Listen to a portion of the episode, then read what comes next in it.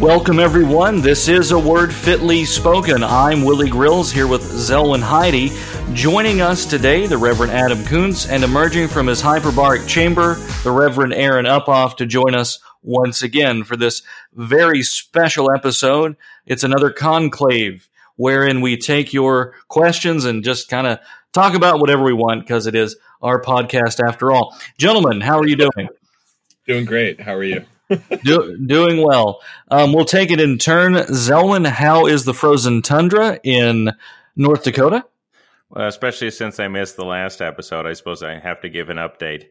Things are pretty nice here, and actually kind of on the the warmer side of things, as warm as the frozen north can be. So I'm kind of half enjoying myself. How warmed are you by the fact that the eastern side of the state is getting pummeled with snow as we record this, or has recently been pummeled with snow? Well, I have to be a little bit more careful because being in the central, I tend to be kind of in the the, the path of all of this now. So, but it is what it is. They're but they're getting quite a bit, and we'll just kind of see what happens over the next week or so. So, Adam, how are things in the fort? They're very good. Just snow flurries, not tundra like conditions at all all our best to our uh, uh, brothers and sisters in Nunavut there. and uh, Aaron, uh, how is the smog report in New Jersey? uh, smog's uh, mostly uh, gone away thanks to the rain that we had today. It was a very cold day, lots of torrential rain this afternoon, and uh, our yard looks like a swamp with a lot of down branches from an ice storm we had a few weeks ago that still haven't been moved. Just sort of looks like Bastogne and Band of Brothers. Good image to describe the scene here. but uh, every time we have bad weather in New Jersey, I just pause, think to myself, at least I don't live in North Dakota. Well, this is true. It is a natural reaction. Well, that's why I didn't get any reactions. Nobody can hear me. you know, sometimes uh, technical difficulties occurring behind the scenes. Anyway, made a mob joke at Aaron's New Jersey expense, and now we're moving on. Okay. so I, I, la- well, I laugh now. I laugh now, so it's fine. That's right, and I appreciate that. It, it's good for me to hear you laugh. Um, it's better for me when you don't laugh because I like people to just rest uncomfortably when I make jokes. So, a conclave episode is always fun. We never exactly know which direction it's going to go, but for our jumping off points, we are using questions from listeners. Again, if you do have questions you'd like us to tackle here at Word Fitly, head over to the Facebook page, send us an email, or check out the Facebook discussion group, facebook.com slash wordfitly. We are on Twitter. You can check us out there, but we are, I guess, boomers at heart because we still are very Facebook heavy when it comes to social media. and we're pretty quick to respond. So. One of us is a boomer at heart. it just, but but it's only one of us at a time. It's never the same guy. right. much like much like marriages today, the way oh. some people see them.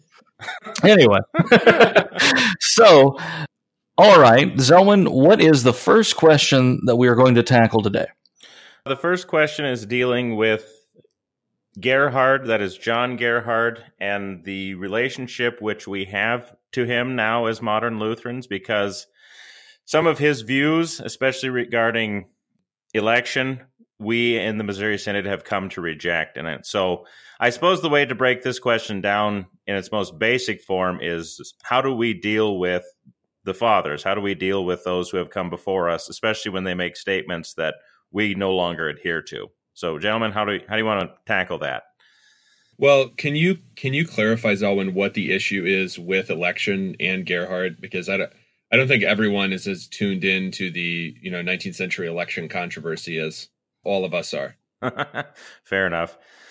Basically, what's going on with Gerhard is Gerhard espouses a view of election, of how God actually chooses us to believe that we would call intuitu fide, or in other words, in view of faith. This idea that God, in his foreknowledge, looked forward in time saw those who would believe and chose them on that basis. Okay. We rejected this idea in the Missouri Synod, and for good reason, because this still makes the reason why someone comes to faith dependent on man.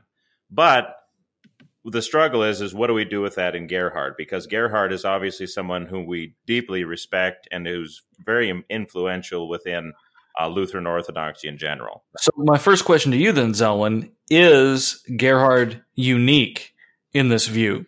N- not at all. No.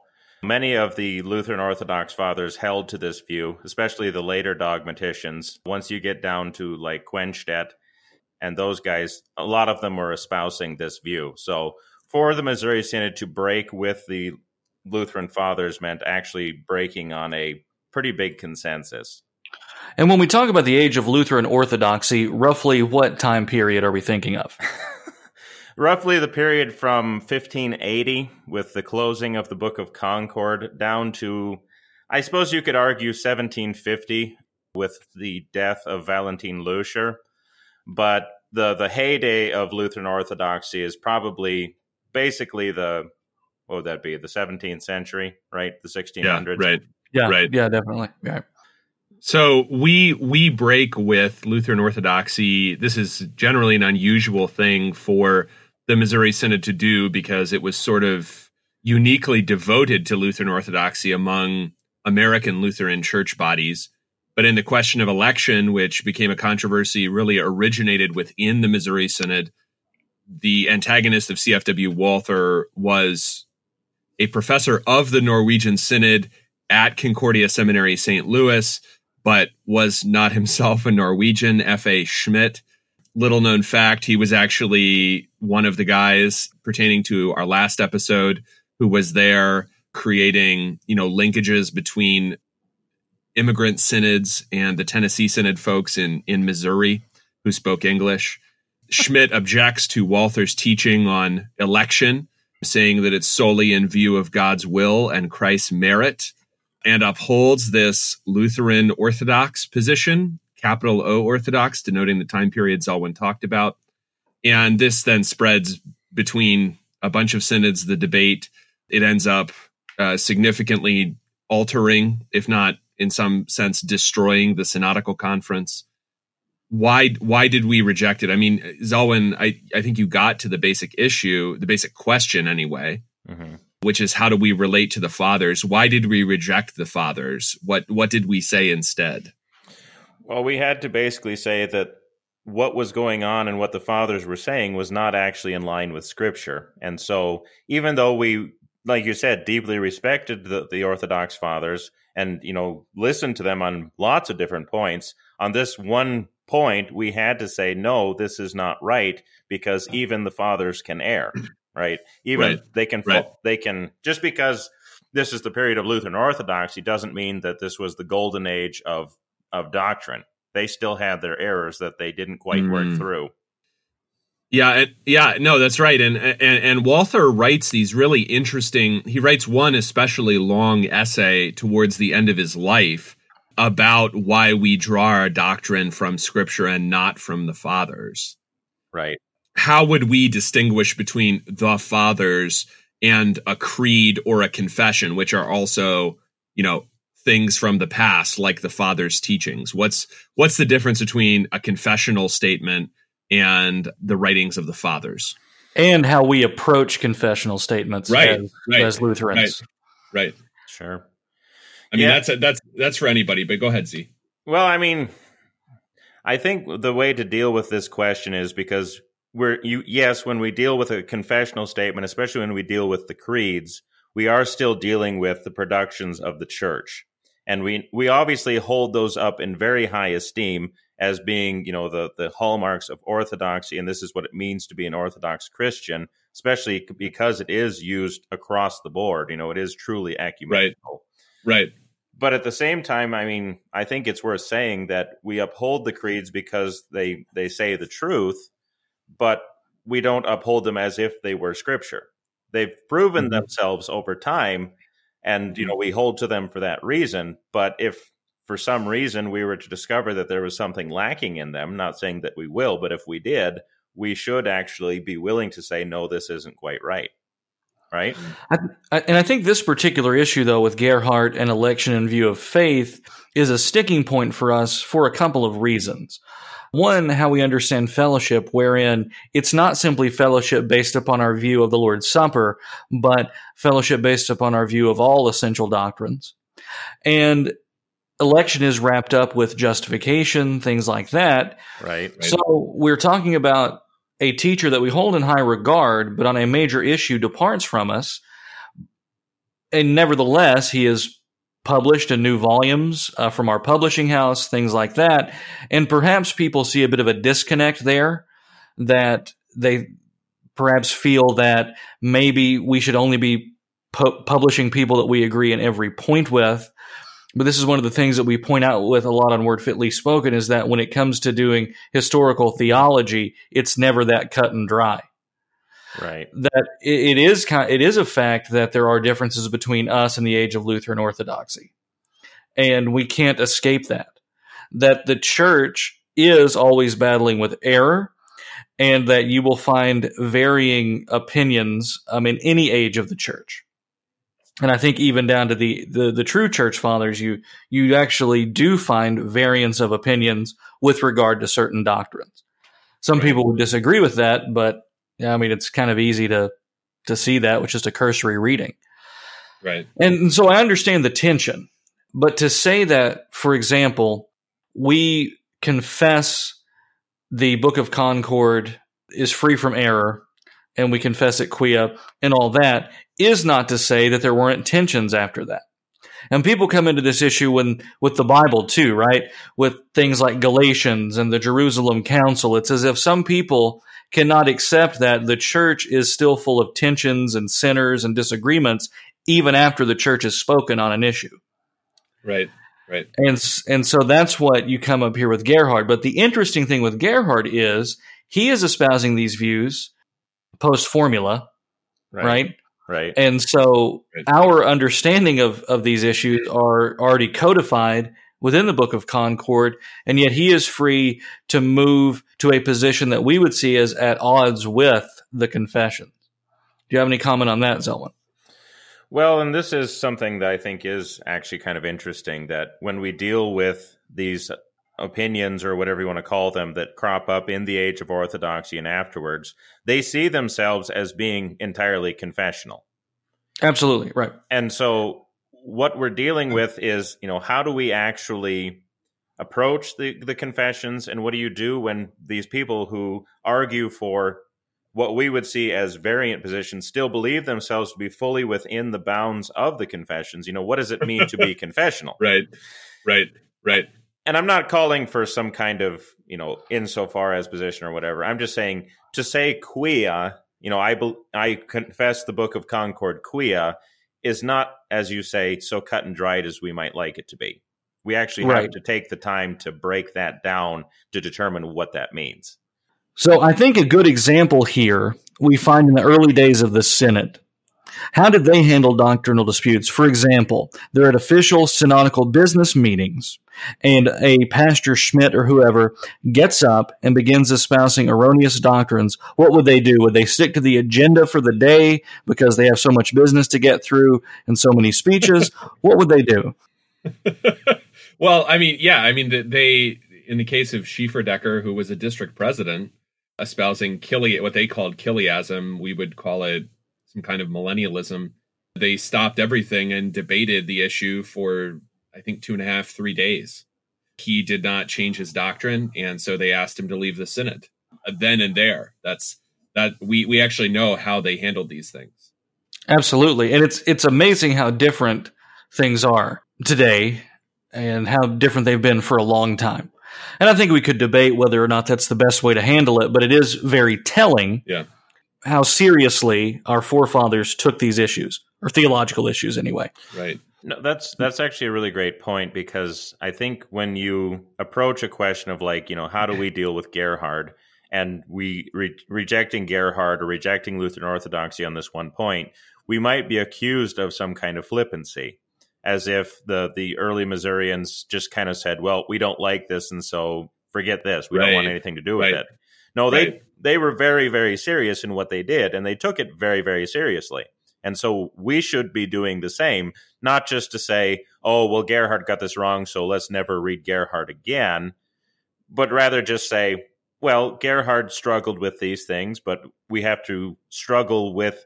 how he came to that position and understand why he says those things so that we're able to make that informed pronouncement and actually break with the the fathers on this point. Don't just do it because you don't like it or because you want to be trendy or cool and mm. be some kind of, you know, Eastern Coptic something or the other because you're the only one around, you know.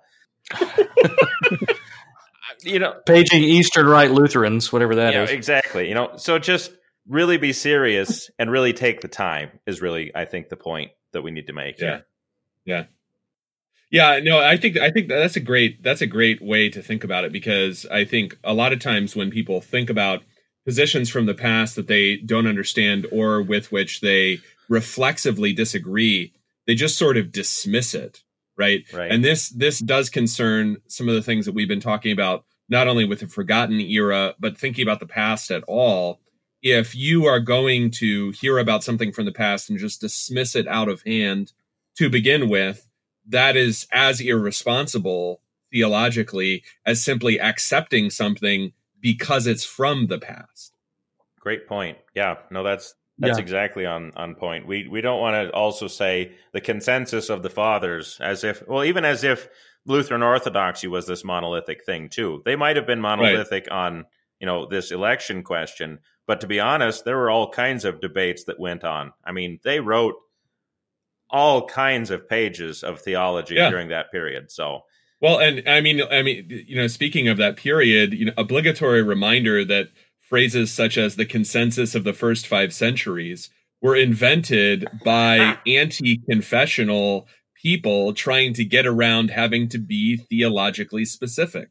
It, citing the past as a monolithic authority is as stupid as citing the future as a monolithic authority it allows you to not have to deal with what the Bible says. And one of the things that we are constantly commending about the early Missouri Synod is that they were actually serious about what the Bible said and wanted to take the time to know. Paging Calixtus is that what we're going yeah, for? Yeah, Calixtus. Yeah, yeah. right. But see, the re- they their being so serious is the reason why their manners and their their conduct and their approaches to dealing with issues are so different from ours. Right. Their ethics are different because they at least sought to be formed by what the Bible said. They weren't as interested in sloganeerings or pristination or things like that. They were interested in what the truth was from the source. How can we arrive at that? That's how they approach their debates. And I think that is a very important thing for us to learn. As you mentioned, you know, we, we stress this all the time. We're always tempted to go off into our camps. And the way things are organized today, we can basically do that even under the same synodical umbrella. And this would apply to WELS or any of the other synods, any denomination really. We're nowadays we can go and hide in our camps and be virtually untouched. The early Missouri fathers were not going to let that happen. And they were going to deal with it in a rather public way through disputations, which is the most honest way to deal with this. All right, we got to take a quick break. We'll be right back with more Word Fitly.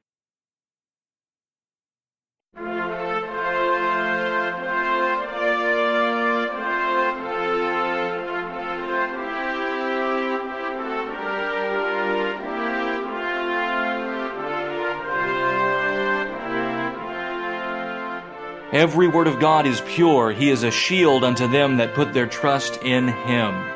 The mission of Word Fitly Spoken is to put the Word of God at the center of all of life. To find out more, check us out at wordfitlyspoken.org.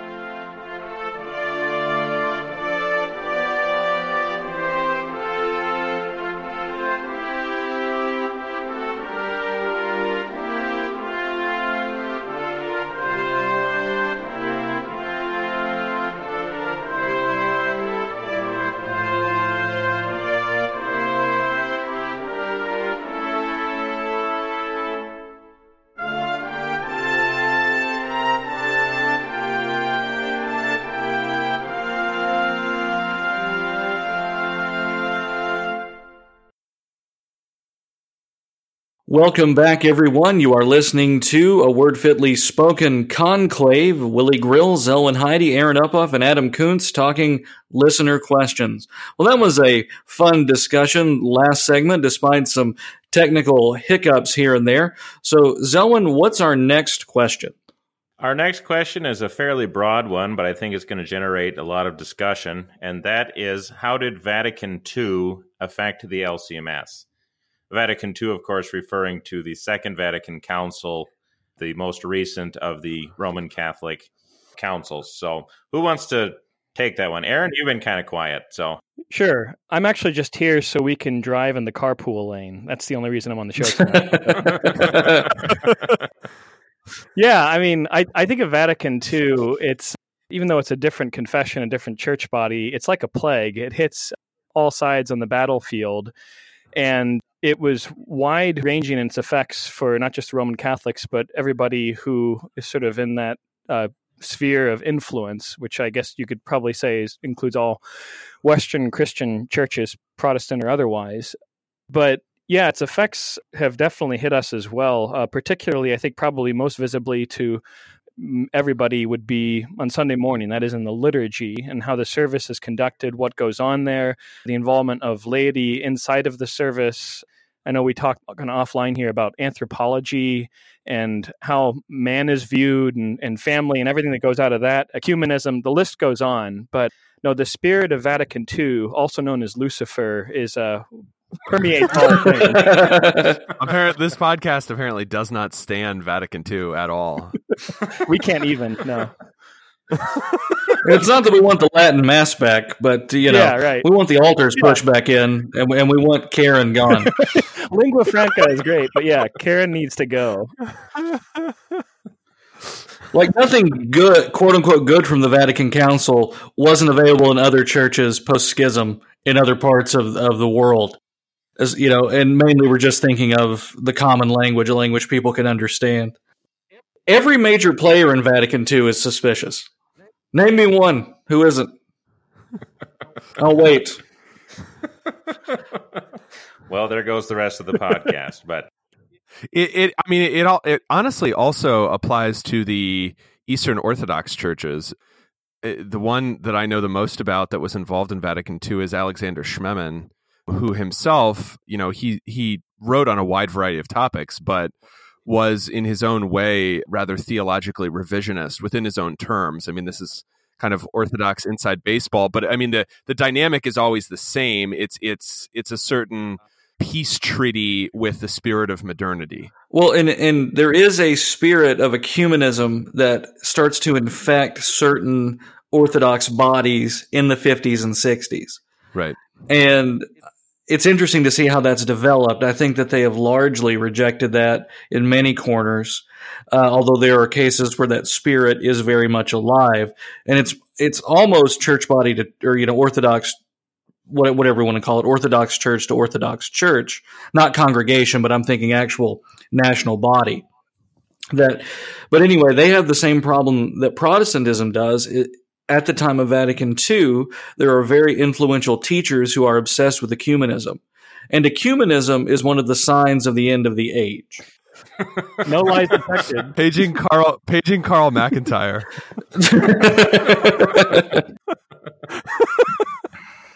but you know, and I and I think that we can make jokes about the three year lectionary, and we should, and we can, uh, but we can, and we can make jokes about the altars coming out but it's the anthropological thing that is more concerning, and the role of even genders and the role of who can serve in churches, as Aaron mentioned, and the ecumenical bend to it that is arguably the most deceitful and the most damaging outcome of Vatican II. Because from Rome's perspective, or from a faithful Roman Catholic, they have seen their theology so watered down. And from yeah. a Protestant perspective, or in the case of, of certain Orthodox, we have seen our theologies infected and influenced by what came out of Vatican II.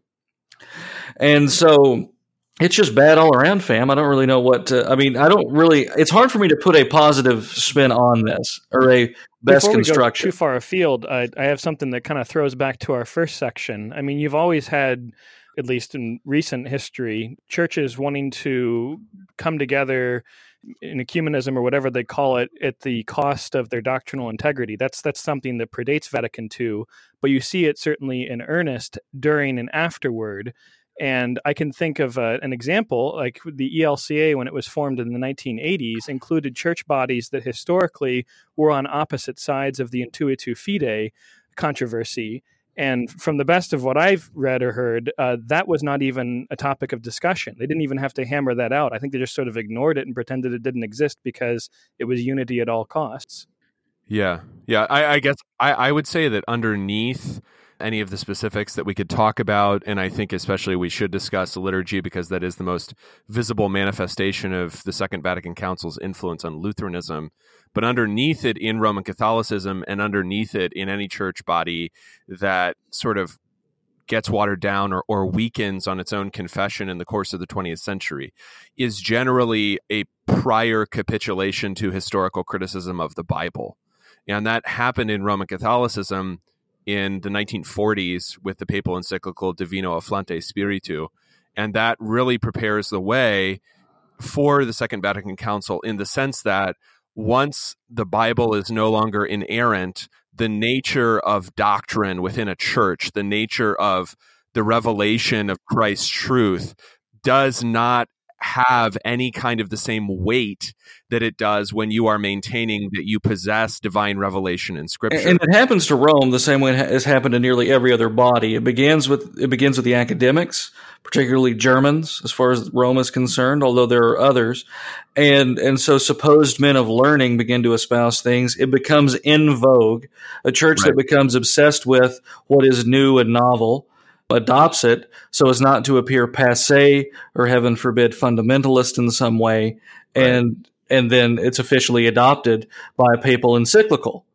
Right. Uh, you know that's the cliffs notes version of it but that's how it happens. And so you can see that time and time again though in other in other denominations and you you don't you don't see it in the initial generation that adopts these things or even the mm. generation afterward. Oh sure sure yeah. they're operating on so much theological and ecclesial capital from prior generations you see it generations down the line when everyone fi- begins to figure out that nothing really matters the way it did for their grandparents.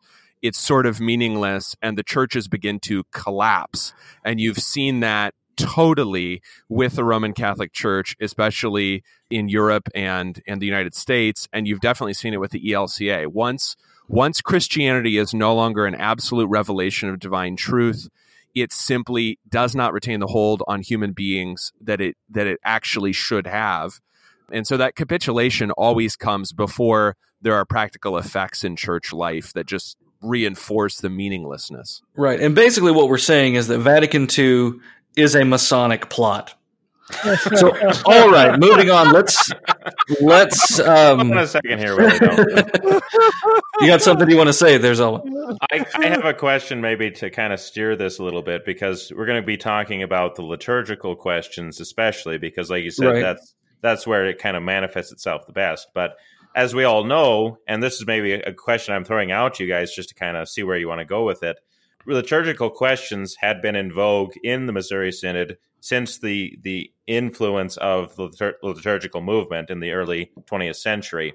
How does that all affect this then? So you have already an interest in liturgical questions and and kind of renovating liturgical practices. Does that kind of set up the way towards being influenced then by Vatican II, or is it? I don't know. How do, how do they interact with each other? Let me let me just say this: is that when we when uh, we have always been interested in liturgy simply because it has always been part of our heritage at least synodically. Not the case for all american lutherans but as we pointed out in the last episode the common service the the really the english speaking heritage of lutheranism in america was forged almost jointly by a variety of different lutheran bodies. That and the liturgical movement, capital L, capital M, in the Roman Catholic Church are not the same thing as the liturgical influence of Vatican II. The way I would describe it is that, like biblical criticism, there is a desire for some improvement in our understanding of the Bible or the conduct of the Sunday morning service or whatever it might be. Because of the Roman Catholic Church's size and weight in every realm of Christian life for every church, anything they do is going to influence the direction of every other church body, whether that church wanted that influence in that direction or not. So I think you don't want to equate Vatican II with interest in liturgics per se, not even in the Missouri Synod, but when it happens, it cannot help having enormous influence on what occurs after Vatican II. I mean, we can. You know, I, I, know that Aaron knows a lot about LBW. I mean, I don't mm-hmm. think Lutheran Book of Worship or Lutheran Worship have anything like the shape they do if Vatican II doesn't occur a couple things are going on with the liturgy, and a couple things need to be cleared up with regard to Lutheranism. Because you're right, there's the proper historical term liturgical movement. There's also the terms high church and low church, which we apply to our churches in a Missouri Synod context often, but that's not historically correct. Right. That properly belongs to an Anglican debate. And so that the Lutheran church, this division between high church and low church, is not historically applicable to us. Nevertheless, you have a couple of things going on with liturgics in general, and it certainly affects confessional Lutherans. The great advantage and also the great danger and the caution that I would give when discussing liturgics is this part of an attempt at finding right liturgical worship is a quest for relevancy and legitimacy. And that cuts both ways. We would say we want to retain the historic liturgy, the best answer we give is because it's ordered by the Bible and, and keeps it, you know, it's kind of like a fence. It keeps us in check, even if, say, the sermon is heretical or something. But for many people, too, it is a quest for legitimacy. If we can hold on to the old things, then we are connected to the original church, and therefore we are legitimate. Now, the other aspect of legitimacy, though, is what does the largest Christian church in the world do? And that would be the Roman Catholic Church. And so for many, they would see what Rome did with their reforms during the Second Vatican Council and say, ah, here is legitimate lit- liturgy. This is how we can become legitimate by adopting new measures, or excuse me, new liturgies, new new new forms of worship. Right. So I think that that cuts both ways, but I think the caution is the same there. As, as, as we said in the first segment, just because something is old or an author is old doesn't necessarily make them correct. Well, just because a particular liturgical flourish is old does not necessarily make it the best thing. And we would certainly say just because something is new and adopted by um, a bishop who claims to be the head of a billion people on earth, just because he gives it the thumbs up doesn't mean that it's good either. And, mm. and so legitimacy must come from something other than form alone. It must come from ultimately from confession and a confession of doctrine. Not that the two are not related, but that is just a caution there because we do see both things happening. And you see it more starkly today in Rome and in Lutheranism where the dividing lines are so strong. The very conservative liturgical types on one side and the very, uh, what would you say, loose non liturgical types on the other. And the battle lines are very similar in both both groups. I would say. Do you think that's a fair perspective? Yeah, I, I, mean, I do. I and I think one reason that high church and low church have slipped into our parlance in Lutheranism is because the insight in Anglicanism is actually, I think, finally true that one's liturgical behavior w- will affect and does express one's theology at least eventually, if not right, right. But it's I mean it's kind of funny in the case of the Anglicans because Anglo Catholic can mean someone who's borderline conservative Roman Catholic or just right. total liberal with a censure.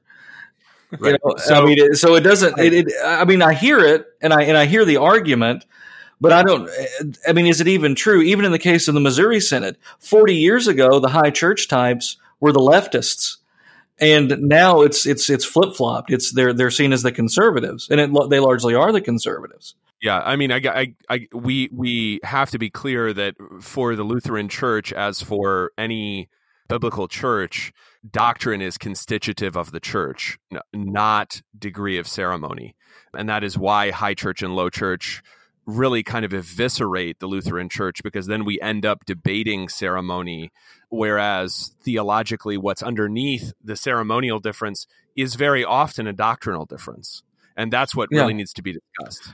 Right, absolutely. Do you think it's fair to describe the Missouri Synod as broad church?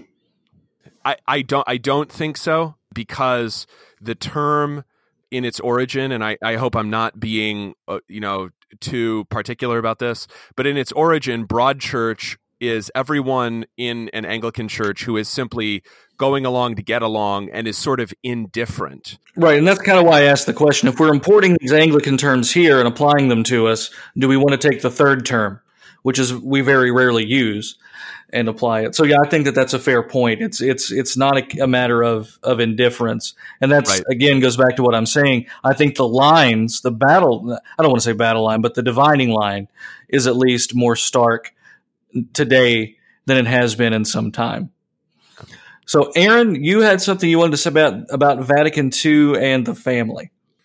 Yeah, and I'm not sure. I mean, like I said, it's it's hard to to really pinpoint and say it's always causation, you know, from from this, that, or the other. But like that, you see the ideas of family have certainly changed over the last 50 years where you know i think there's i saw i saw a meme once where it was like your great grandmother and she has like eight kids running around your grandmother there's four your your mother two and then you and it's like you holding the cat or something I like that you cleaned that meme up for the for the podcast. Well, you know, we, are a family family friendly show, so yeah, but no, but you see this this understanding of of who we are as human beings made in God's image and and what that looks like according to His created order, well, the order of creation, you know, and I think that it's it's hard to to deny that we get much of are moving away from our historical biblical understanding of that. Again, like Adam said, from Rome, it's just so big you have to pay attention, or, or it, it, affects you. A big boat goes by, a little boat in the water, the little boat's going to rock. Yeah, and to be fair to Vatican II, I think a lot of Protestantism and the family's problems actually start probably in the 30s with the Lambeth yeah. conference yeah. and the Anglicans a little bit before that. I think we just need to do an episode on Angli- Anglicanism's influence in Lutheranism. Right, paging TLH. Well, I mean, here I am. So, right. hey, we could do Presbyterian's influence. It'd be a short episode, you know, but we could try it. Yeah, and it would mostly be like, well, we did Intuitu Fide because it sounded like exactly. We we covered it in segment one. Right. Well, yeah. I'm over here rocking the Psalter hymns on Sunday morning, so That's there you right. go. God bless you for that. So, what does the Church of Rome then look like today? Is it the fault of Vatican II that Rome is in its current state? Zelwyn, what do you think? Oh, that's I don't. I mean, I would certainly say that there's an influence there. It'd be difficult to say that there was nothing involved, especially with John Paul II and his liberalizing influence and a lot of the ideas coming into Rome. Well, now you're saying liberalizing influence. Give me a, a, a good example of him bringing some some bad religious influence into the church? What would be a, a, very concrete example of that? Oh, I don't know. Is kissing a Quran a pretty good example, or that would be one. That would be a big one. Yeah.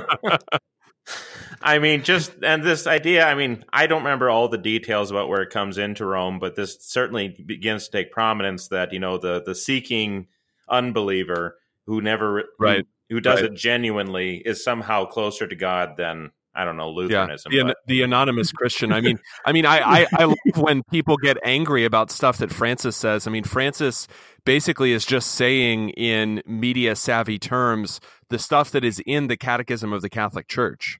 Right. Right. I mean, they, they say that by striving through, by being essentially being faithful to your religion, some may gain heaven. Right uh, apart from explicit faith in Christ. Right. Now, they won't quite say apart from Christ. They'll basically say Christ lets them, like, gives them his grace unbeknownst to them. Yeah, he's got at the end of time. Gate yeah. to get into the yeah yeah. There's a, he's got some mulligans he can give you. Right. Now, yeah. now, hold on a second. When did we get to Lewis and Narnia? Oh, Oh, back oh Anglicanism. no! oh snap! this it's like could and one basketball all of a this sudden. could actually destroy the podcast, so let's not discuss. That's right. Let's not discuss C.S. Lewis, his writing, or or his friends, his lady friends. Okay, let's not discuss that. Agreed. It, it, it is great though that in the face of you know kissing the Quran and, and washing the feet of Muslims or whatever that the anathemas of Trent still stand on the books. So you know everybody else gets in but the Lutherans. That's right. Yeah, you know, which that's fine. We we tend to not get along when we share cramped spaces with people anyway. So probably for the best. Well, all right, guys, we've got to take another break. We'll be right back with more Word Fitly.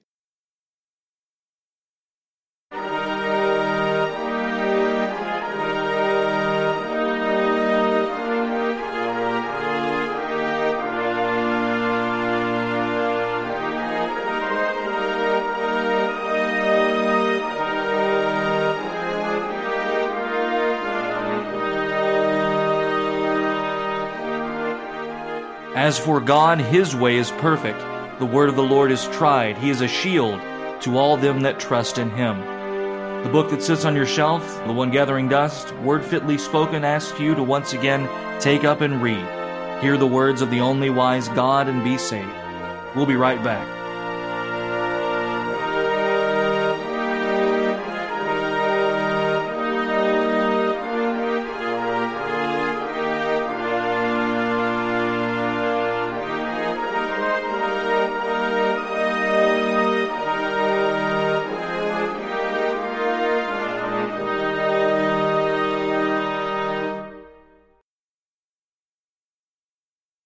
Welcome back, everyone, to the Word Fitly Conclave. Willie Grills, Zelwyn Heide, Adam Koontz, and Aaron Uphoff talking about anything and everything that listeners want us to talk about.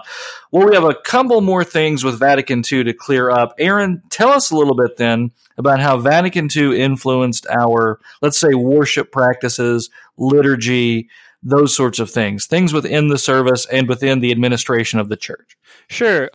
Well, I've heard before. I think the the Novus Ordo, the new order of the Roman liturgy, came out in 1969. That it wasn't formally a part of Vatican II per se, but you know came out of the same same force, same trajectory of what Vatican II was and was on. And uh, the changes that they made have largely found their way into our church. Like, of course, we already spoke the common language of the people or whatever, but the language, the lower language, I guess, moving away from the Jacobean English, which um, our Missouri listeners will know from TLH or Divine Service 3. As if I ever moved away from it here. at Right, St. right, Paul's, yeah, yeah. Go on. Right. Yes, yeah, you know, the updated language for the liturgy, I think much more lay participation in the service, lay readers, lay distributors of communion, which I don't know, I might be wrong on this. I mean, did we did we have elders help distribute communion in Missourian churches before all of this? Uh, can someone answer? that? Generally not. generally no. not. No. Yeah. No, and it's it's it's interesting. It's it's uh, you had even pastors who didn't commune themselves and waited until Winkels in Right. certain regions. Pastors, of course, typically commune themselves. And now we have pastors that do commune themselves, but won't commune at Winkels. But that's another story. But what- right, it's interesting, and I, and it, how regionally that changed, and you you see that anecdotally as you travel around and look at church records and diaries and things like that. You learn a lot by reading old pastors' diaries, and that sounds creepier, but I mean it to be as wholesome as I can. you really do learn a lot. well, yeah, I guess I was going to say, and you know, at first I was going to say you have women participating in the service, but like I said, it wasn't just you know women; it was men and women, lay lay people in general that started, and you know, soon the door opened, and now you have girls doing pretty much everything except for consecrating, even in I hate to say it, some Missourian churches. And don't even press me on the consecration part, but that's that's just uh, too black pilled for this episode. but it happened. Yeah, but no, you have like uh, and I mean, just like the I something that's maybe not Vatican II per se, but like I just think the, of the the liturgy trying to be more musical, and so what do they have? They have these services that a lot of times are unsingable, you know, unless it's like a choir at Valpo, or they're singable and they're they're as bad as like a jingle for a commercial on television. Well, I, I think you make a great point that some of these more opulent, unsingable ones, the more modern Mhm. ones, are actually of the same spirit as the folk mass, Bec- because it's it's just it's just innovation for innovation's right, sake. Sometimes. Right. I mean, and and I mean, it's atrocious. Let's just be honest. I like the thank the Lord from Divine Service Two and LSB sounds like you're at a magical. I mean, it's but that that's sort of you know. I mean, let, let, we can all at least agree this: the worst thing that came out of Vatican II that came into our churches was the passing of the peace and the bro hugs in the middle of the service. Raise your hand if you can do without that. it's true. I'm glad you brought that up. I, I, hesitated myself, but yeah, it did. It, it is a product of that era in Catholicism, and people go, "But wait, we had the kiss of peace in uh, in the in the New Testament, and you did, but you're not kissing each other." And it would be weird in this country to do it because we're all good of good English stock, and we don't do that kind of thing. Zelwyn and I get nervous, but yeah, go on. Right. Well, I remember, you know, when I was serving in Latin America, uh, they did that, and it was a typical greeting when you met someone, but Lutheranism filtered through Vatican II, filtered through the mission field, ended up being the, the passing of the peace. Plus, now I've got a handshake, bro hug, and kiss somebody, and it, you know, it's just not my thing. Yeah. So uh, the kiss of peace, the ancient kiss of peace, is rather culturally different from our fist bump and awkward side hug that you have on certain Sunday yeah, morning. there's a general ir- irreverence or a casualness about Sunday morning that did not exist yeah. before 50 years ago. Right. There are things though, like here's the thing. Greeting one another is good. And you should do that, say in the narthex outside of the sanctuary before or after church. A firm handshake is essential to being a, a good human. And so you must you must have that but must we force it upon people as part of the liturgy? I think that's a fair question. And I'm not coming down on people who have that custom. That's just one of the things that have come in, and people people tend to like it. But it is it is another case of sort of this irreverency or kind of a forced fellowship in a way, right? It's like a play date for grown-ups. You know, you don't want to shake each other's hands afterwards, but we're going to do it here because you're you're within the three pew radius from me, so I have to shake your hand because we just made awkward eye contact. So now we have to do it. And again, it's good to have peace with one another, but we can have peace without making it a liturgical flourish, right? I notice everybody's going quiet. Aaron threw me the ball. I ran with it. And now Adam and Zelwyn are being quiet. That's because they love it. Uh, uh, Zelwyn, you might not know it, but he's a big hugger. He's a bear hugger, you know, and he actually does both uh, cheeks when he kisses you, just beards you up one side and down the other. That's Zelwyn. He's just a big cuddly well, monster is what he is. According to previous episodes, I'm either a bear worshiper or an actual bear, so I'm not really sure which. well, you're splitting hairs now. I I don't know if, if you could get an uh. episode out of this, but just I mean, we're all here in our mid 30s, except for Willie, who may or may not be 70. He's ancient of days, but anyway. It, it's not just it's not an anomaly that us on this podcast or a lot of our other friends colleagues of our generation uh, have a hankering for for things before it's you know i mean i don't really know uh, how else to say it. like we don't like the changes most of them that came out of the last 50 years either in general or, or us in particular I think I think it's because we live with the consequences of things, right? Yeah. So this uh, uh, applies in secular politics with something like abortion being described as a choice. That that that feels very differently if you if you were an unborn child potentially subject to abortion versus somebody who gets to make choices. Just so with the liturgy, ideas about and, and the connection between the Novus Ordo in 1969 and the Second Vatican Council is that the the Constitution on the Sacred Liturgy that comes out of Vatican II describes the liturgy primarily as the people's work, which, if you are a confessional Lutheran, is flatly wrong the liturgy is the delivery of God's divine gifts through his appointed ministers, which is why pastors read the lessons. They preached the sermons uniquely. Yeah. They distributed communion uniquely because it is a delivery through the holy minute, the office of the holy ministry of Christ's things for His people. And and if I may, if I if I may make a point here, because Aaron mentioned that we are hungering for the things the way they used to be, and in the case of pretty much everyone here, this is not nostalgia because nostalgia is idolatry. We want to avoid nostalgia. We all like it. We all like the member berries. and things like that. But it's not nostalgia because it's not something we're raised in. We are homesick for a country that we've never been to. And it isn't nostalgia. It is a desire to recover a better way, a way that we were not raised in, and a way that was not passed down to us, a way that we ourselves have to recover from a broken generation. And so, or a broken couple of generations, a generation that broke itself off from the better things that were passed down to us. Mm-hmm. And it's not just liturgy; it goes far, far beyond that too. Absolutely, it's it's it's what we confess, and it's not just. Yeah, you're right. It's not just liturgy. It's not just the external. It's the ethics that go with it and the underlying theology behind it. The, the way we under, the biblical understanding of the family, of fathers and mothers, the duties of children, the duties of pastors, the duties of everyone in their particular spheres is something that we have to recover that God has called us to recover because what we are recovering is nothing less than what God has called us to do in His own Word.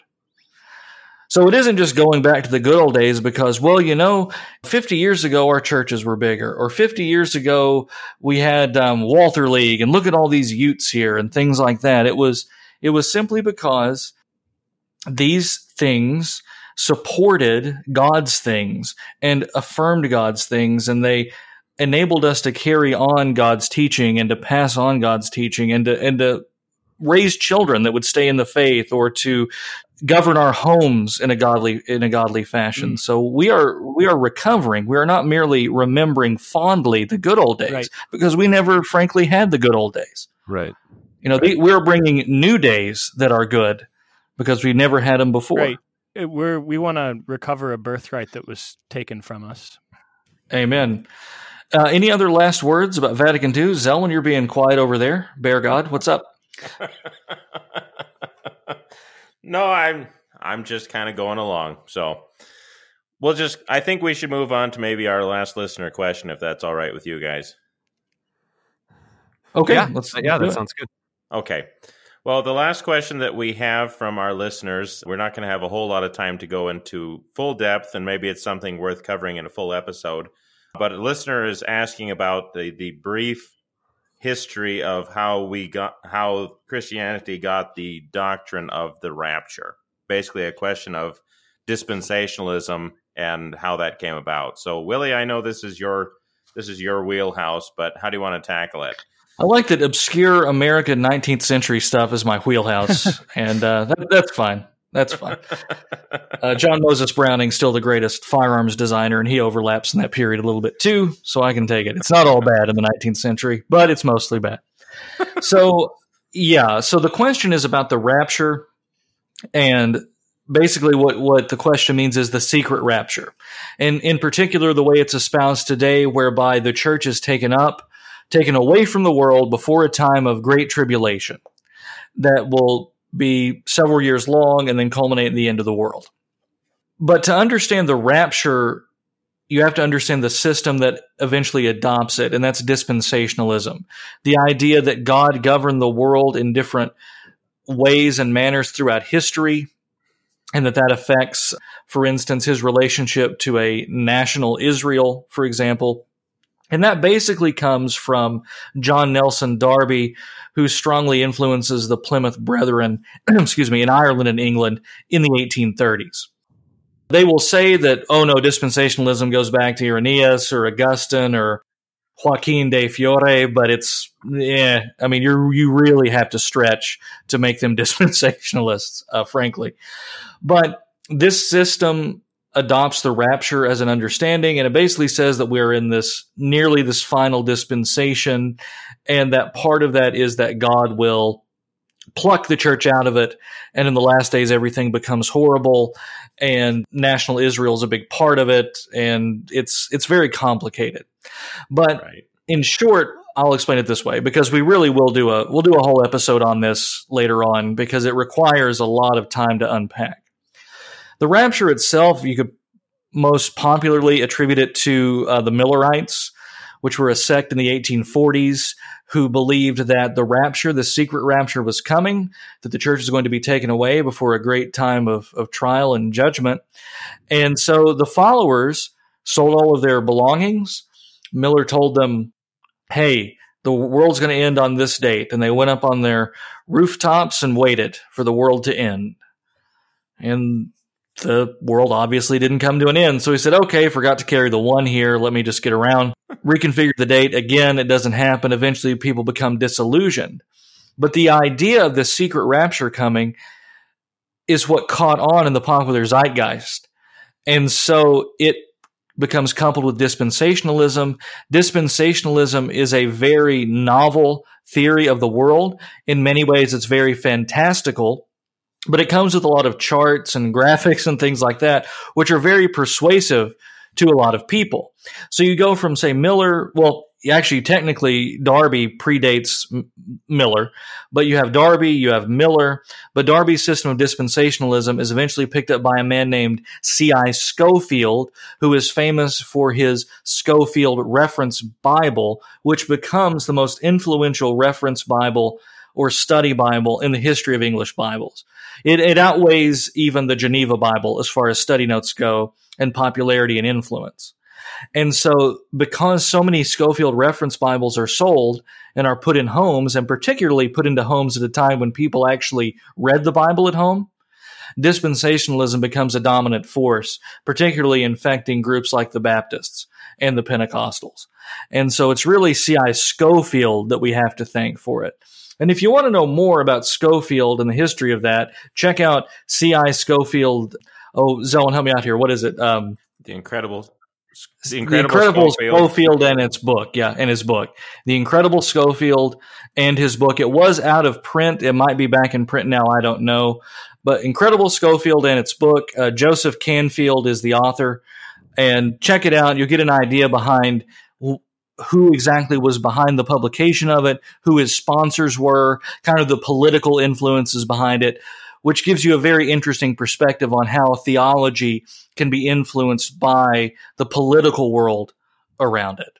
So it's very interesting to, to check that out. And if you begin to understand dispensationalism as it develops, then its larger socio-political implications become become much clearer. But again, we'll do an episode focused on completely on this down the road. Guys, do you have anything to add about the rapture or dispensationalism?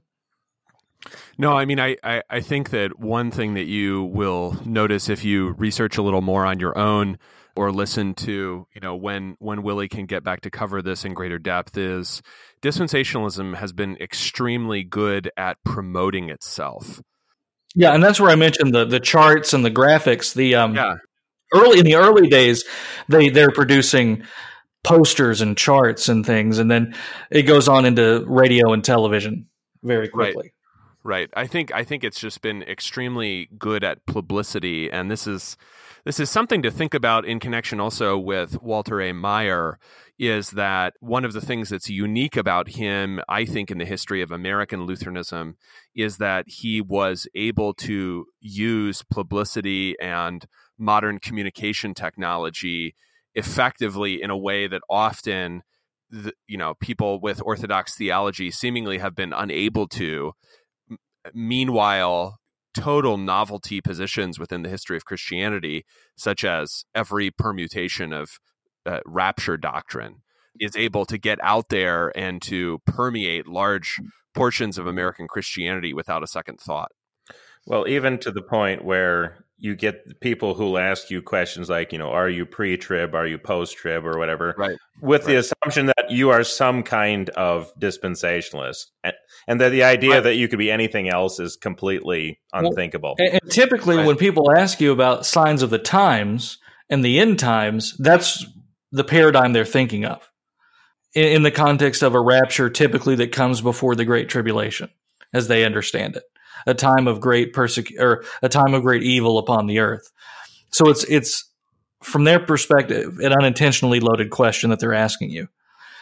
And yeah, it, it is almost the default eschatological position of most American Christians now. And it's very new in Christian history. Right. Right. So yeah, Adam, I think that's a you know a great point. It's the way that the media was able to or they were able to latch onto the media, and the media was able to help promote that. And it, it's interesting. they, they catch on in the media, but the media also mocks it nowadays. But it also leads to great book sales for dispensationalist teachers and things like that.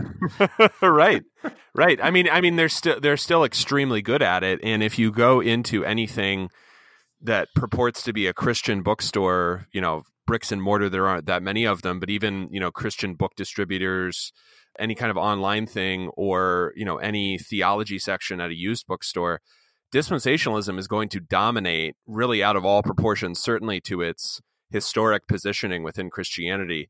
And that's not just true in the United States because they've been very good at exporting their teaching as well. Right. I mean, you would be hard pressed to find an amillennial perspective represented in your typical big box Christian bookstore. Right. And, and you have you have notable and famous teachers who don't fall into the radical kookiness like certain other teachers do who still espouse dispensationalism. Probably the most notable is John MacArthur, who, although he's not described as a Baptist, is very much just a Calvinistic Baptist, who even preached a sermon called Why Every Calvinist Should Be a Dispensationalist. Hmm. So it's not all John Hagee and, and other guys. It's it's it's even what we would consider more what would you say level headed exegetes, although we would disagree with them, right? But certainly right. MacArthur right. is less sensationalistic and less out there than a John Hagee. Yeah, totally. Uh, you know, Easily. just to be to be fair to Johnny Mack there. Well, all right, guys, we're coming up on the end of this segment. Any any last words from the conclave? it's been a lot of fun. We generally don't do these episodes often enough, in my opinion, because uh, there's relatively little preparation I don't know if I'm breaking the fourth wall here, uh, but probably even more fun to be had. So uh, please keep sending those questions in. Yeah, absolutely. And you don't have to wait for us to um, solicit you for questions. Anytime right. you have them, send them over. We'll keep them on file, and we'll we'll try to tackle them as as we can. Just want to give a shout out to our boy uh, David Oppold, F F F for David. Wherever F. wherever you are, David, you're in our thoughts and prayers. No, seriously, David had he um, probably um, fell into the same like hole in New Jersey that Aaron has mostly been in. So I mean. that's true. so, David, wherever you are, we miss you, buddy. But he'll be back on the next con on the next conclave. All right, this has been a word fitly spoken. If you like what you heard, want to know more, check us out wordfitlyspoken.org, facebook.com slash wordfitly, or Twitter at word Fitly. I'm Willie Grills here with Zelwyn Heide, Adam Koontz, and Aaron Uphoff. God love you and God bless.